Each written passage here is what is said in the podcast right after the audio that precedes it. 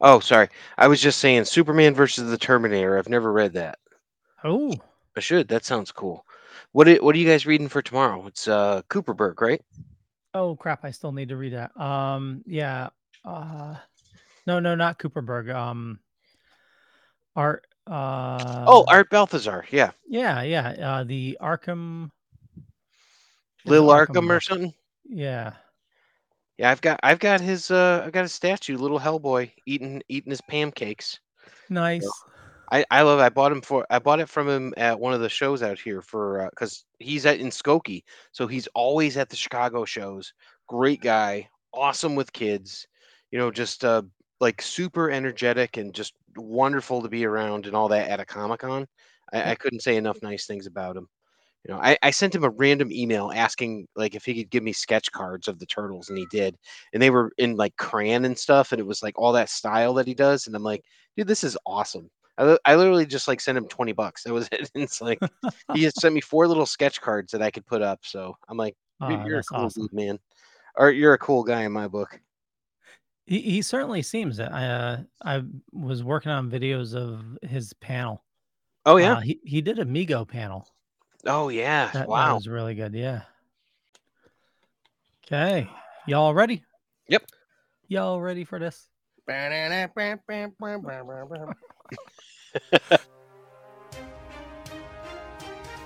The Dorkening and all affiliated shows are not intended for anyone under the age of 18. The following may contain discussions or scenes that have adult situations, graphic violence, nudity, strong sexual content, and graphic language. This show is intended for mature audiences only. Viewer discretion is advised.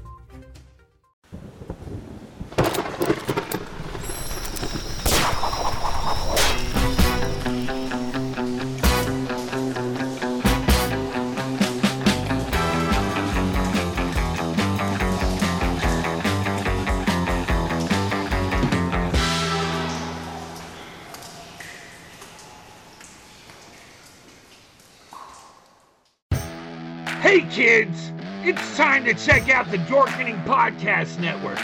With over 30 podcasts that encompass everything from horror to video games to comic books, and so much more, you're bound to find the shows for your taste.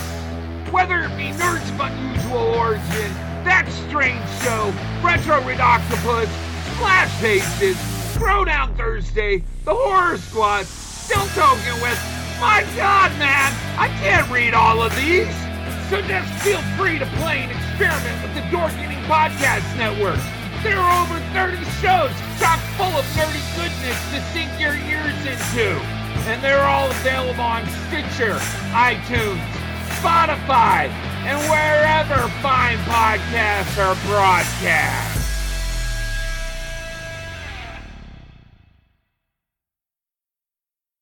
Uh, hey, welcome to the Dork Night. Uh, you know me, my name is Leo. I'm the monkey behind the keyboard here. We have an awesome show scheduled for you uh, as always. But the Dork Night, you know, we talk about everything Batman and sometimes Superman as well. We need to get into world's finest. Uh, but speaking of Superman, our resident Superman fan and not so much of a Batman fan, powerful Brandon.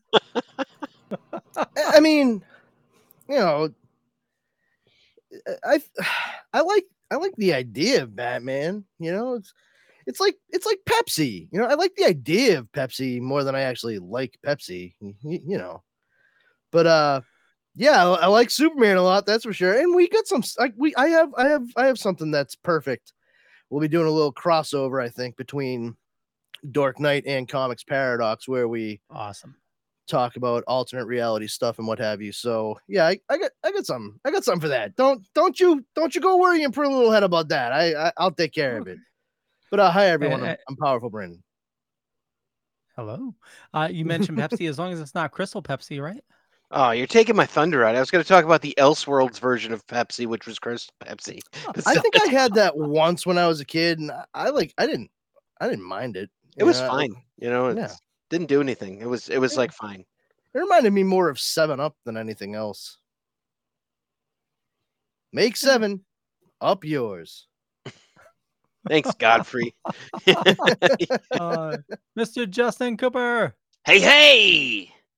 That's that's what you get. So no, I'm excited to see uh, kind of what we got going on uh, with the continuation of this uh, mini series here. You know, we, we got uh, we just we just finished up the Penguin. Now we're moving on to the next one, which uh, as as again the caption above me reads, uh, "One bad day, Mister Freeze." So Yeah. So uh speaking of that, so uh one bad day, Mr. Freeze.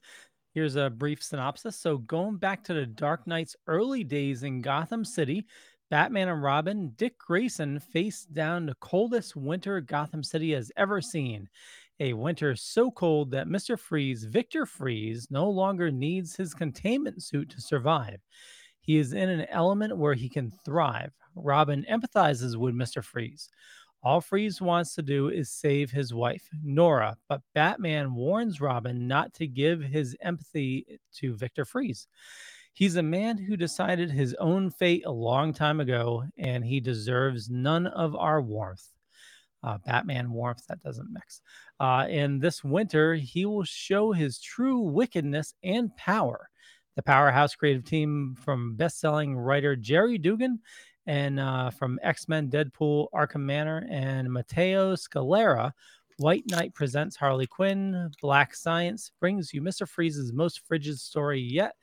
This came out uh, November 15th of 2022 and uh, quite fitting November, Mr. Freeze. yeah, So uh, Gerry Dugan, uh, Duggan, he- Duggan, Duggan, Duggan. Duggan. One D, one D is Dugan, two D's is Duggan, two G- Duggan. G's. I'm sorry, Duggan. Yes. So like Captain America's sidekick, sli- oh not Captain America, um, Nick Fury's sidekick slash friend from Howling Commandos, Dum Dum Dugan. This writer, Gerry Duggan. Gerry Duggan. Thank you. Yes. So uh, he calls himself uh, a lovely guy. This is via his Twitter. uh, so he says, I'm just a lovely guy writing X Men, recovering Deadpool writer. Uh, this is an unmonitored megaphone. Emerson alum subscribe. I And, like uh, uh, his uh, series that he was writing, the Marauders, which I think was my favorite of all the uh, X books that came out of the Rise of X, like the uh, as we'll call it, like the Hickman run. It was the one of the spin-off books there that he was Mm-hmm. doing. That was a really good book. Yeah, the one that had the least amount to do with anything that was happening on Krakoa. That sounds about right. Well, I mean, eventually it it got there. Like the whole idea was it was about like Kate Pryde, and she Yeah. for some reason wasn't allowed on Krakoa.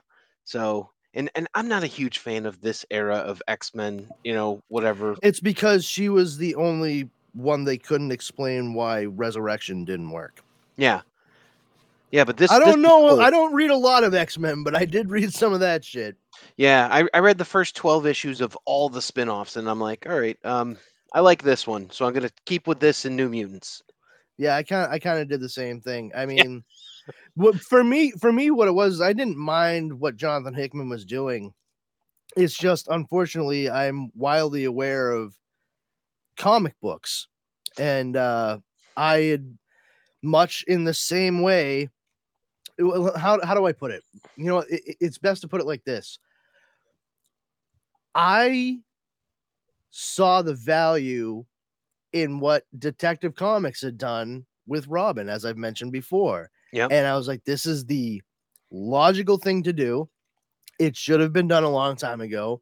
And quite frankly, this should dictate how the rest of these books and characters operate from this moment forward. And of course, it all got changed back to the status quo as soon as it, it was just like, okay, this is done.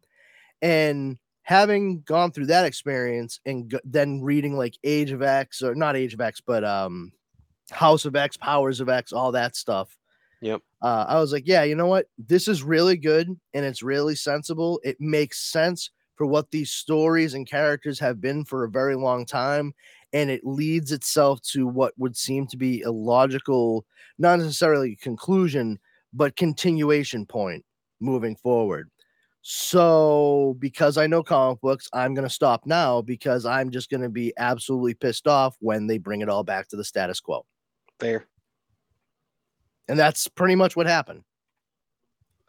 I think it's still going. I, I don't know. I'm not the I'm not the biggest fan of it. I I like his work. He even did uh, work on the Infinity series. You know, if you, you recall, maybe a, a couple years ago, Marvel was doing this thing where, Yeah. um, like like Daredevil. I, I think it was like during like War of uh, like Asgard and all that. War of the uh, Realms. War of the Realms. Uh, so like Daredevil ends up getting uh, the power of Heimdall, like the the sight and all that, like like that sort of thing. And you know, there's Infinity Gems kicking around and all that. Well, that series was um, something that uh, Gerry Duggan was doing. So and and it was not bad. Like it was crazy stuff. You know, like oh. What if Wolverine mixed with the, the White Queen or something? It's like, all right, this is cuckoo, but you know, he was doing it, and I mean, he did a pretty serviceable What, job. what, was- what was the name? Wolver Queen. I don't know. It was it was something like uh like uh I don't know Logan Frost or something dumb. You know. I, I, I just realized, realized as you were talking about it, Heimdall has his sword and he has sight beyond sight. So he's a Thundercat, right? That is accurate. Yes. That is Yep. now that is now canon. So Yeah, yeah. Minus the whole not being a humanoid cat part. Sure. Well, he got- details. he- Come he on. got the eyes for it. Maybe he's He hiding does. the tail. Da-da-da. Yeah, but I mean, Hey, you know, he does Oh. he doesn't have the giant laser pointer to get the attention of all of his cat friends. Wow. You guys never thought of that one? Because I know I sure as fuck did. Like, wait a minute. So they're cat people, and he shoots a giant red laser dot into the sky that all of his cat friends see and then start chasing after. All right. I mean, if you guys say so. Sword of Omens, give me sight beyond sight. So uh Duggan, uh he worked on Deadpool uh, for the 2013 relaunch uh with Brian Posehn. And uh he wrote sounds like he wrote that entire series. He did the plotting for it. I think Posehn did a lot of the banter. Okay. Um, he also worked on uh, Hulk, Nova, Hawkeye versus Deadpool, Batman Arkham Manor, and uh, co-writing, yeah, co-writing Deadpool with Brian Posehn. He was also producer on Attack of the Show. I- if Writer and producer. that. Producer. Oh yeah, writer and producer. Yeah, G4. Yeah, I mean, he's, he's pretty prolific. Was he doing um was he doing Strange Academy as well? Uh, I don't know if that was him. Doctor Strange: The Last Days of Magic. Oh, okay. I knew he was doing something with Doctor Strange. He, he's done a lot of stuff with Marvel. Like they've really taken a shine to his work. Yeah, it says he worked on Marauders. Uh, the reboot of X Men titles began with Cable in 2020. And then, as you mentioned, uh, taking over X Men with the flagship series, replacing Hickman. Hickman, yep. Yeah. Yep. Yeah, I, th- I think out of everything that he's done so far, the Marauders has been my favorite.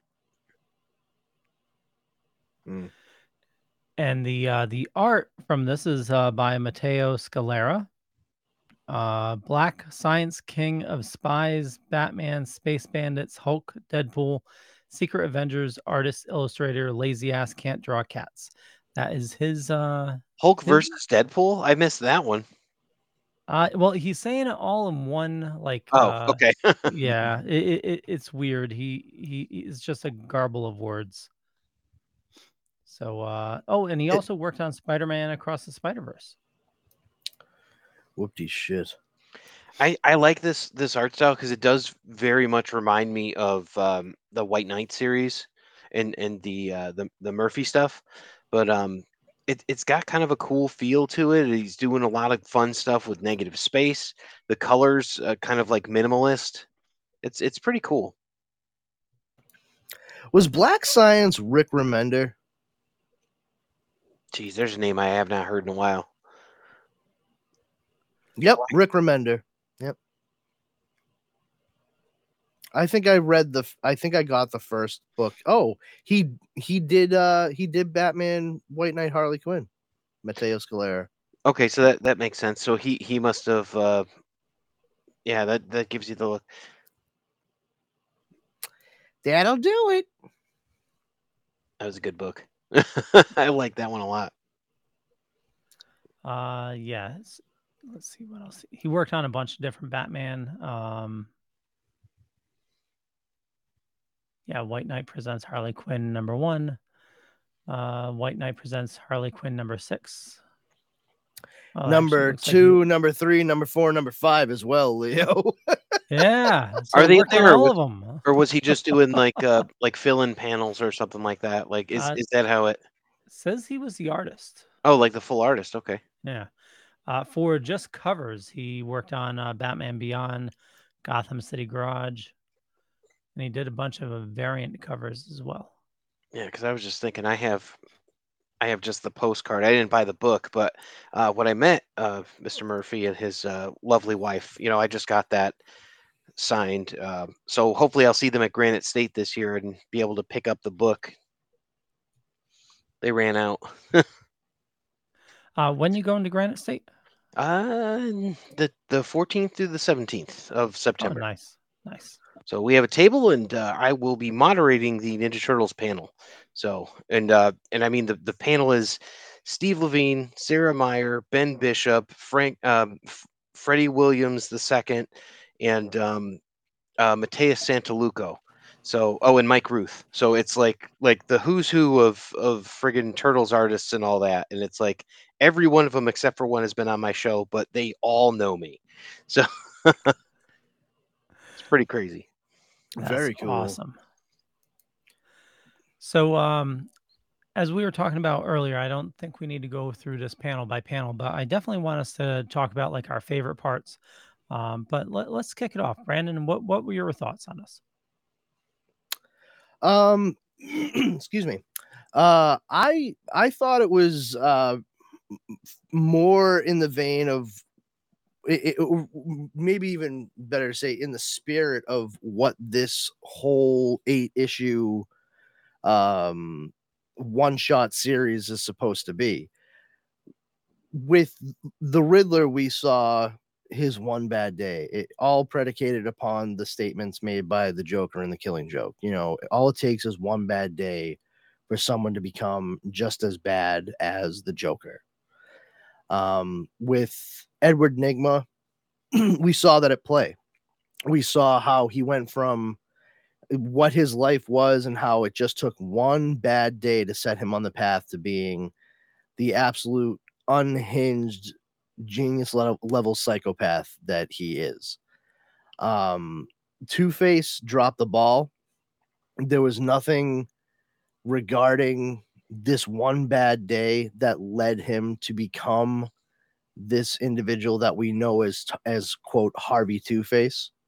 Uh, we saw the end result of a bad day that was never showcased in the entirety of that that issue. Uh, and also they telegraphed the ending from five miles away. yeah, yeah. Uh, if you if you get to the like fourth page of that that book and you don't know what's going to happen by the end of it for the most part I, I don't know what to tell you in all honesty like i mean i guess i wish i could live my life with that kind of childlike wonderment yeah. but uh that just that doesn't that doesn't cut the mustard for me um but we read uh before this the the issue we read was uh the penguin which i felt was a good midway point between like the riddler and two-face because with the penguin story they gave us a little bit of what started to set him down the path but they they ultimately did not give us his one bad day that really cemented who he became in Gotham known as the Penguin.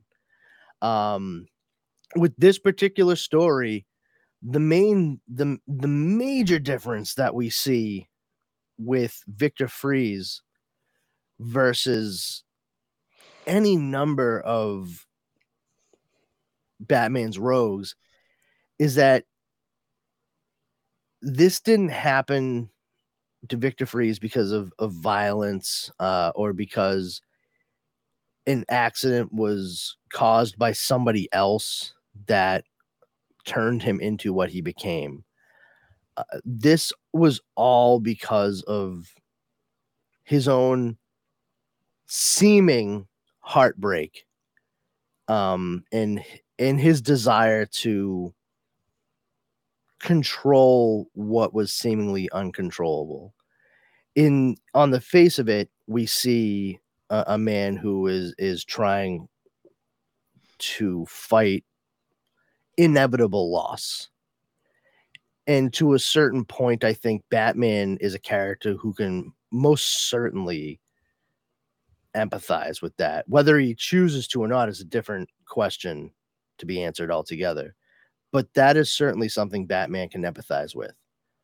Uh, I I was interested to see where the story took us here the fact that it's it's a, a brutal, brutal cold snap throughout all of Gotham. It allows Mister Freeze to walk around unsheathed from his his usual armor, uh, and Batman, uh, very characteristically, stays just as cold as he normally uh, portrays himself as with his his nemesis.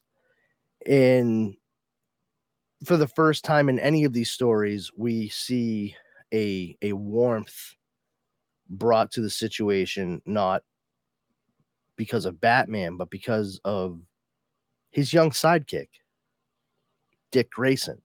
Mhm. This is the first one of these stories we've seen that Robin has played a role. And I think it really cut to the spirit of Dick Grayson's role in Bruce Wayne's life because up until this point, even in the One Bad Day books, it has been a, a brutal, calculating, rough and tumble Batman. It's been Batman through and through, barely no Bruce to speak of and it's this little kid who went through a horrible tragic loss himself that combined with the dry british fathering of alfred pennyworth actually starts to uh, chip away at that that icy exterior that that bruce has. And i think Robin is really the most important person in this entire story. And, and, it highlights how important Robin is overall to the Batman mythos. Otherwise, Batman is just a, a revenge slash vengeance Yeah. dri- driven machine. Uh, and it, he needed to have something to ground him to humanity. Alfred, for as much as he cares for Bruce, was never able to do that. And it's being forced to take in and, and actually look after and care for this kid in his own way that is making Bruce come around a bit more. Uh, and and that I think is one of the most appealing things about Batman in this story is his need to seem unflinching. However, much his young ward rails against it in in front of his nemesis. Like Dick Grayson was just a, a really talented gymnastic kid that wanted to fight crime alongside this really rich dude that dresses like a bat that took him in. And it's a completely different scenario for him than it is for Bruce. And it shows how much Bruce really understands what kind of stuff this kid feels to finally step back and say, All right, you know what? We're going to try what the kid says. I'm Because gonna everything- interject here for a second. Did you guys pick up on the subtext that Robin is to Batman as Nora was to uh to Victor? Like the way Batman is obsessed, right? Bruce Wayne is obsessed. He's going to do his thing. He's going to go out after their patrol and be Matches Malone and continue his thing, even though he shouldn't.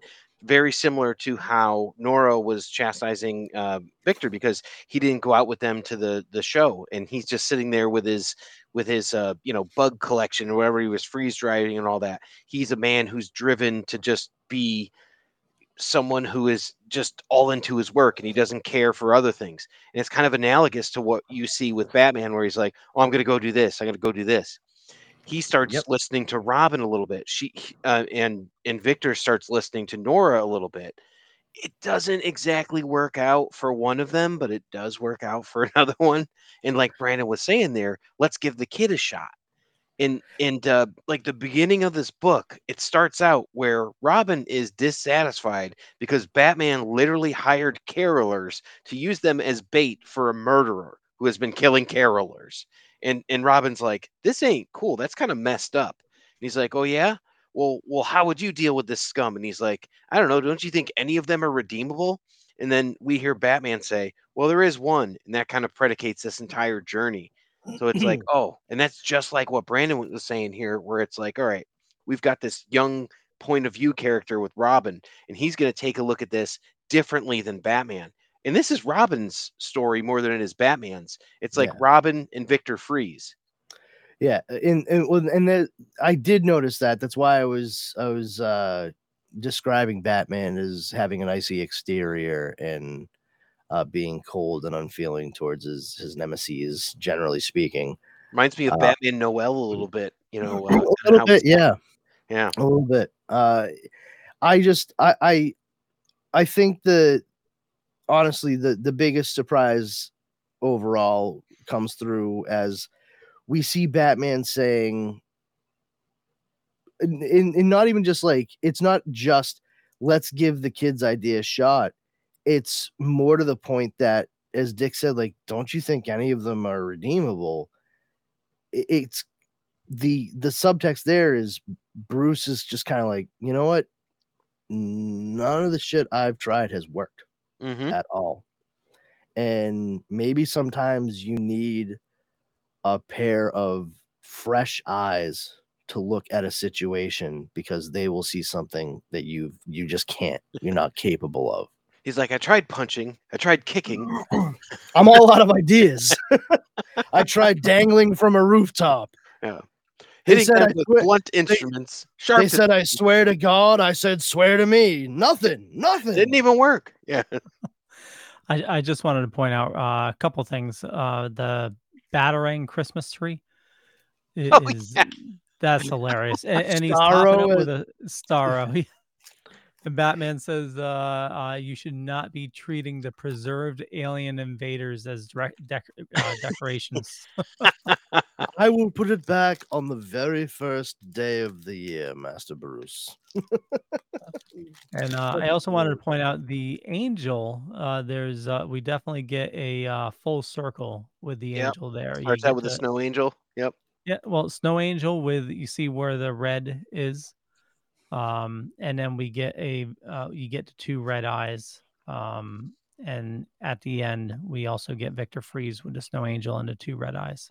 As I was saying, it's it's a very minimalist uh, color scheme in this, where it's it's dull because there's there's a lot of blues, there's a lot of uh, light colors because of the snow, you know, in contrast to like the red for Robin and the red for Victor Fries's glasses. You see a lot of that color, and that is very consistent with what we saw in the Riddler book. Not so much with Two Face because I feel like they went off the off the grid there a little bit, but they're very muted tones in this. It's funny, just the other day bef- before reading any of this, I was talking briefly about Batman and Robin and my wife. And I was like, you know, as a tactician going out in the field and bringing the young boy Robin with him, Batman was absolutely brilliant when it came to self preservation. And she was like, why would you say that? And I was like, well, I mean, for a couple reasons, hon. One, what what does Batman wear when he goes out at night? And she's like, the bat costume suit. I'm like, okay, yeah, yeah. What is the what does the bat look like? She goes, it's like a big black bat. I'm like, okay, but also, what's like the the classic symbol you think of when it comes to Batman? She's like, oh, it's in like the big yellow circle. I'm like, correct. So he's just wearing a giant bright yellow target on his chest where he has all kinds of armor and Kevlar. So in case anybody goes to shoot him, what they aim at is what they can see the big yellow spot on his chest, not his head. She goes, oh, Okay, wait a minute. What? I was like, Yes, you know where I'm going with this. so, what better way to make sure that no one's paying attention to you in the shadows as you get closer to the the bad guy in charge than to have a life gymnastic boy in a yellow cape with bright green and red costume jumping around and laughing. She goes, That's monstrous. I was like, That's Batman. well, at least he was nice enough to let him wear pants here. Yeah, well, I mean, I don't think you can get away with the the Silver Age Robin suit anymore. Ever since ever since Tim Drake's suit, really, it, it, it's kind of it's kind of been game over for for the old school. I, I Drake's suit like killed it for Robin It's, after it's that. good. It's just too Yeah. good. you can't not emulate that moving forward. I think I honestly think the best improve the only real improvement to the Robin uniform action suit uh has been when since Damian took over the role the the cloak. Okay. Yeah, I like that Yeah. a lot. Yeah. I like the cloak a lot. It, it it looks good, it makes sense. It's a quick cover that can be pulled off.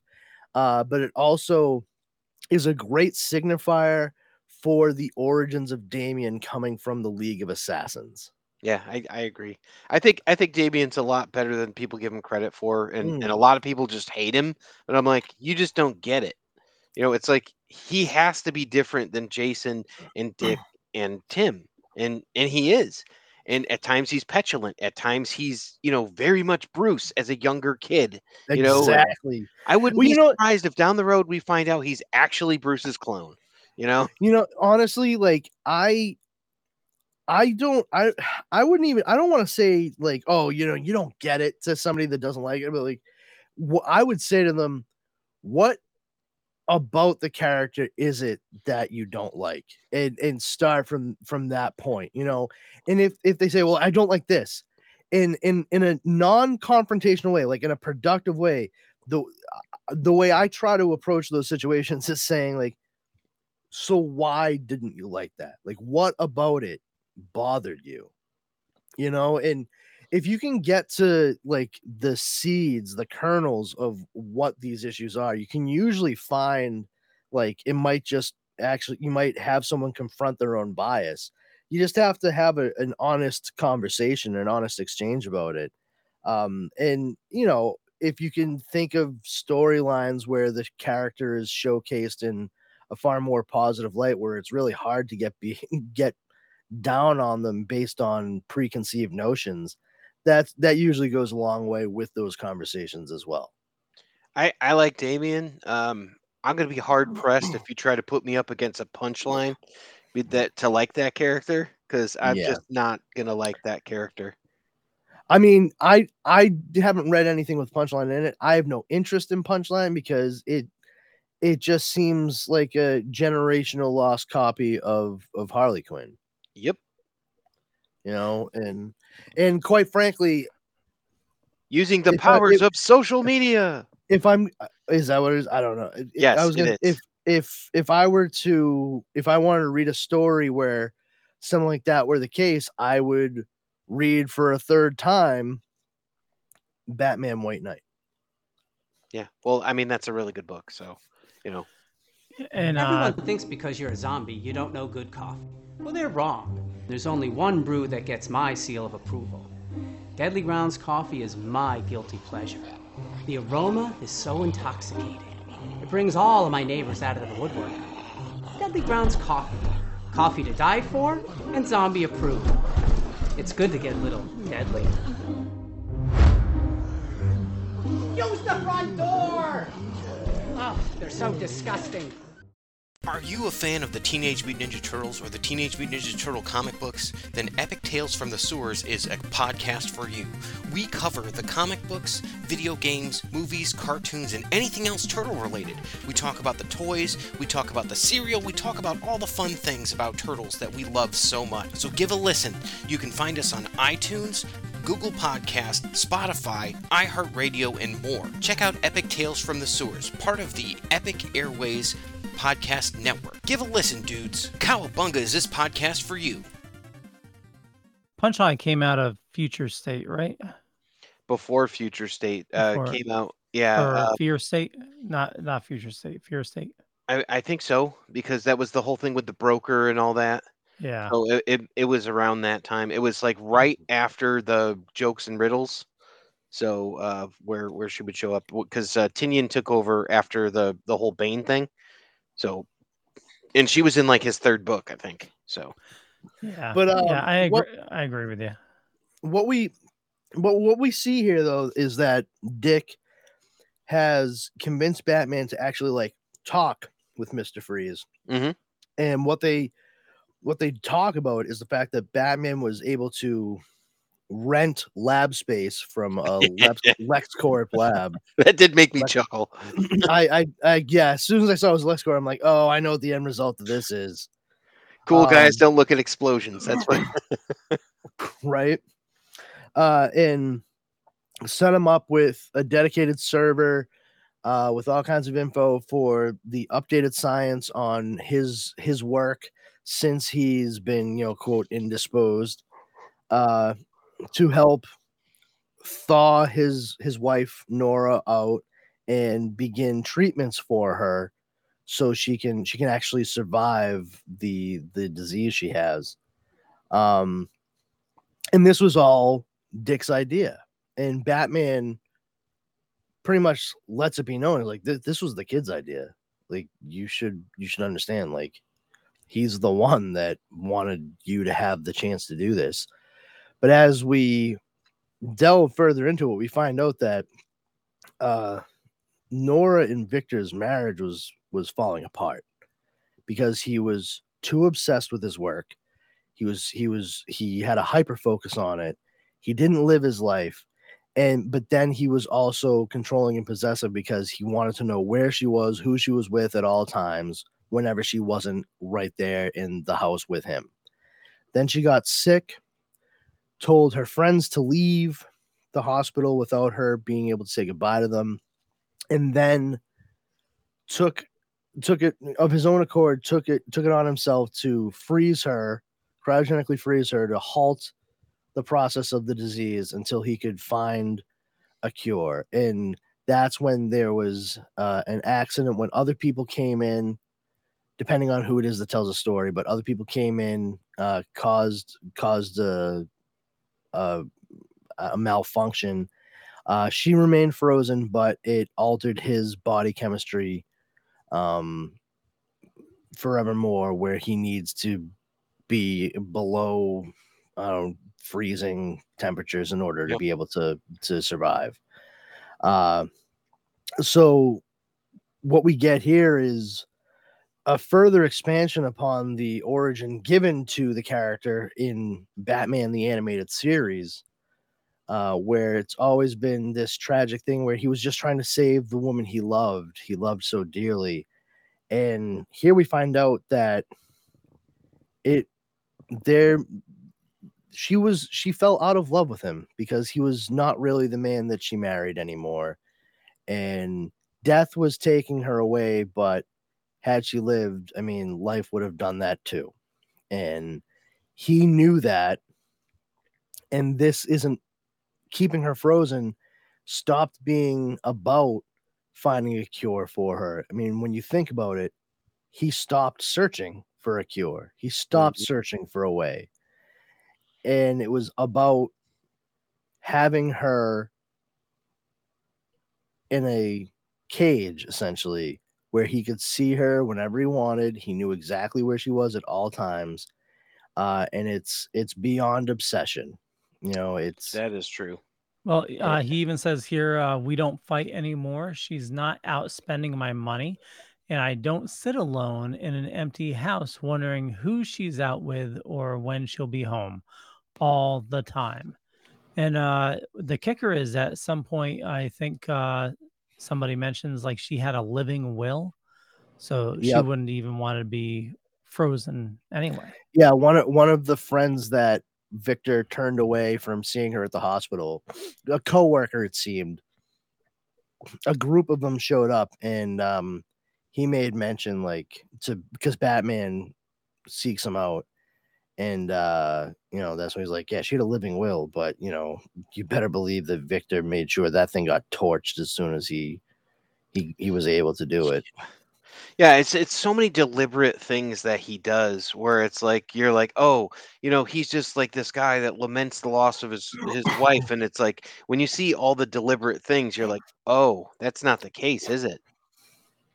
maybe at one point in time that was true before he he actually went through with freezing her you know he was lamenting the impending loss of her hmm but who's to say that if he had not had the accident that changed his body chemistry if it would wouldn't have ended up the same way she she Yeah, would've- or she or he just- killed her and you know put her in the backyard, and it's I used to love her, but I had to kill her. You know. Yeah, yeah. Even though Axl Rose's song is about a dog, but still, um, but uh, yeah, it, it's you know, I'm. It, it's not. But even even if even if he had been able to freeze her, it without any sort of injury to himself, he may likely have ended up doing exactly the same thing. You know, just didn't need to keep himself frozen in order to survive Mhm. and was, oh, I can keep her here, I can see her, and I can do it all under the auspices of, oh, I'm trying to find a cure. Um, it all goes haywire. He blows up the the lab from LexCorp that that was rented to have him work on this, uh, and Dick, uh, was is it Dick or or uh, Alfred? That says to Bruce, like, oh yeah, so you rented a lab from LexCorp, huh? You you knew that he was gonna blow that lab up, didn't you? And Bruce is like, well, no is a very strong word. I had a pretty good idea. Um, but there is a a bit of uh, redemption for for lack of a better term. It's not uh, fully redemptive, but it's a step in the right direction for all the good work Yeah. that Victor Fries had done before he became this overwrought, obsessed maniac, uh, where he shares all of his research to be open sourced and sh- shared with the world to help advance medicine. And, and Uh, that only happens because Robin showed that faith in him. Mhm. You know. It's like one of those things too where Robin says to Freeze, like, you know, what why why are you doing all this? Like, why are you why are you not using that big brain of yours? And it's like word for word Yeah. Exactly. Yeah. the same thing that Nora said to him when she was sick. And it gives Freeze pause. He's like, What? Why did you say that? You know, who told you that? And uh, you know, it really rattles him. And Monty, I swear you're the devil himself. Who told you, woman? Oh, oh, you mean that as a joke? Okay. Tee hee hee. I am in on the joke. I am in on your totally normal human joke. My what? I mean your totally normal joke. but uh yeah, so he there is there is a, a very lovely scene where it shows Bruce uh a little bruised and beaten, a little worse for wear, but uh, sitting with likely a glass of hot cocoa in his armchair, uh, with Dick and a German Shepherd lying on the floor in front of the Christmas tree and It's fireplace, and uh, Alfred holding a, a tray, of, which clearly brought the beverage, the hot beverage, to the to the room, uh, and they're all they're all around the hearth and all smiling, you know, very very content with it being a, a nice Christmas Eve. And what we don't see is that Alfred used milk from bat cow in order to make the hot chocolate. I thought you were going to comment about how was this the same dog that Alfred spent months training, world's greatest te- detective indeed. You know, throwback to our uh, previous episode with that uh, Tom King story. in That the, was a- uh, the vignettes. That was a really dogs. good one too. World's greatest. I think that was- Yeah, was. That was Christmas, right? Wasn't it? Yeah, Uh, yeah, yeah, yeah, you're that right. was a Christmas story. Nice. Yeah. Yeah. Uh, you get to the the end. I I gotta say, really satisfying ending, which is tough to find in comics nowadays. Like the last panel here, you're like, this was really good. Like it made you feel good by the end. Like Freeze is smiling and he's out here doing a snow angel, and you're like, what? He feels good about the fact that he actually did something that would make his wife proud. Yeah, and Yeah. Go ahead. Oh no, no, I was gonna say, yeah, definitely, you know, takes a bit of a turn because you know he he was definitely a dick for, you know, good part of it, but definitely to see that redemption arc uh at the end was was definitely nice to read. Did, did you guys did you guys specifically mention that he can't bring Nora back? Like, and he knows he can't bring Nora back. Well, he he certainly goes through trying at least one thaw sample, not of Nora, Yeah, but um it, it deteriorates. But that's the thing is like we just see him try that one time and then the freak out begins and he burns down the lab. So one of the things that is mentioned is that he did he he would get so down on himself that he would lose his temper with himself. And therefore any of his work was always in danger because he was ready to just like you know sweep it all to the to the floor. Yeah. and that's exactly what happened in that situation just amplified by his obsession. Um so i still think it's more of a block than anything else. I i, I still think it's more of a i don't really want it so i'm not really gonna find it yeah, that's interesting. Yeah, I could see that. I could definitely see that, and, and maybe it's just something that'll happen down the road. I think I think they've tried it once or twice where where it's worked or where it's not. It always goes back to you know she's in the glass case. yeah i think one of the few instances now where we've actually seen nora be okay is is harley quinn on max Oh yeah, Yeah. Yeah, Cool. she yeah, she's uh not not that it's a spoiler or anything, but she's uh, uh, an uh, I- executive assistant at the Legion of Doom. oh okay. yeah.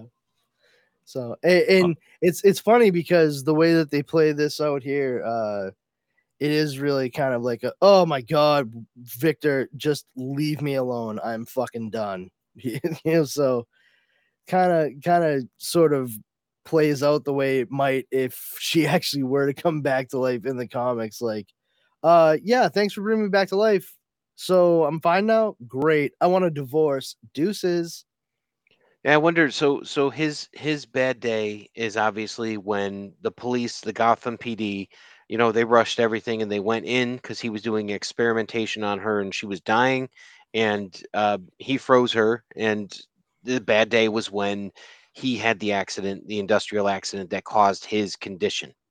So that's that's what we're counting the bad day as. i would count the bad day as the day he froze her Okay, because I, I was even thinking like the stuff that- leading up to it. You know. no because that bad day is what led to everything else Yeah. and, so- and that that's- what's being explicitly stated as something that was against her will. So when he let his obsession and need to control take over, that's when the dominoes started falling. If he hadn't done that, he wouldn't have been there. None of that would have happened. So his bad day was trying to control not just the fate, but the life of the woman that he was obsessed with. I'm not even say the woman he loved, the woman he was obsessed with. So, uh, you think we'd ever see this uh, acted out by Arnold Schwarzenegger? Mm.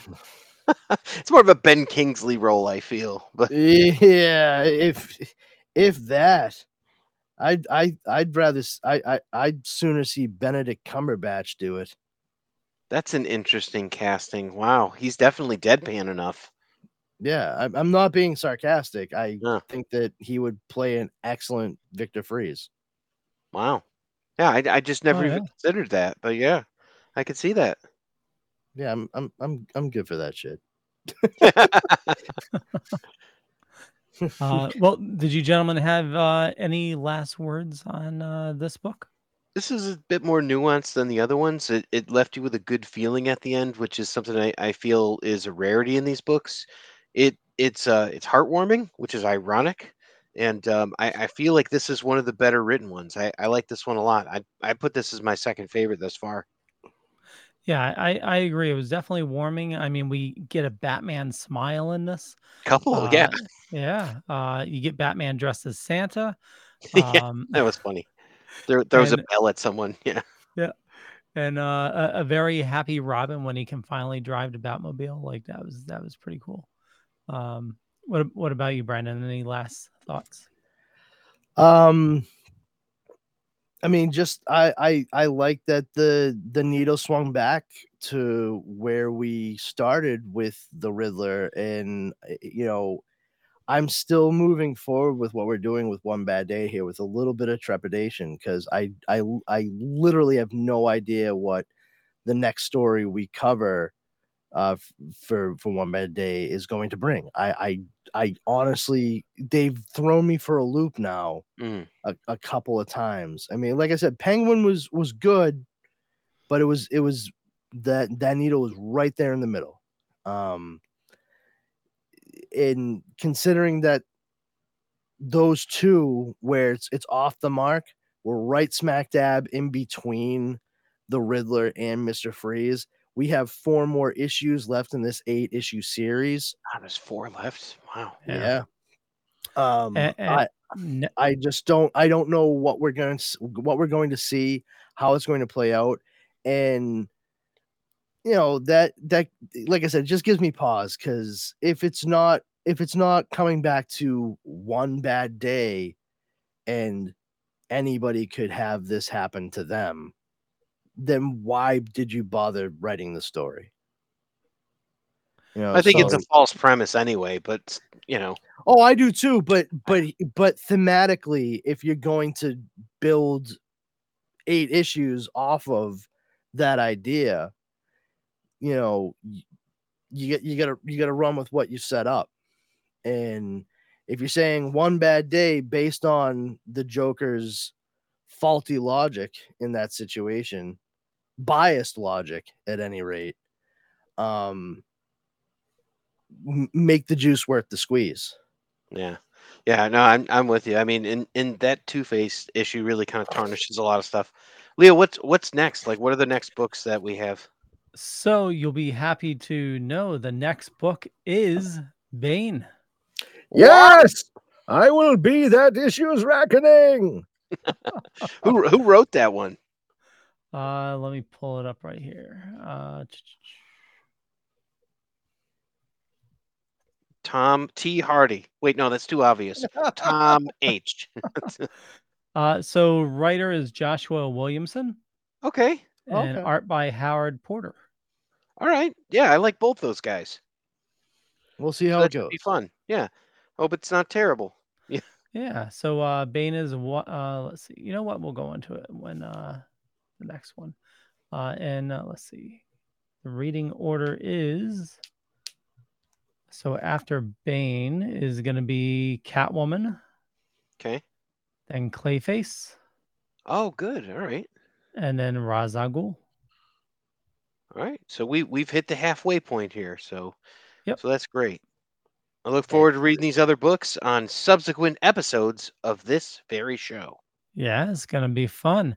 Uh, and uh, with that, uh, I want to thank everybody for watching this fine evening. For me, you know how to find me. You know, just Google me. But you know, watch more of these episodes. Go watch Comix Paradox, another awesome show we do together with these fine gentlemen. I do a bunch of stuff during the week. Uh, you know, splash pages on Tuesday, and Wednesday is midweek geeks and still token with. And uh, how about Powerful Brandon? Take us out. Uh yeah, like like you said, um Comix Paradox, check out comixparadox.com, C O M I X P A R A D O X.com. Uh also on Instagram, Comix Paradox at Comix Paradox Podcast. Uh you can check me out on social media as well. I'm on Instagram at this Brandon has powers and Twitter at Brandon's Powers. If you want to come over to Facebook and check out the Powers Combined group, we're just a consortium of dorks that like to get together and you know share news, info, jokes, memes, good times and laughs to be had by all. Our number one rule there is don't be a jerk. If you violate that, you will be booted immediately.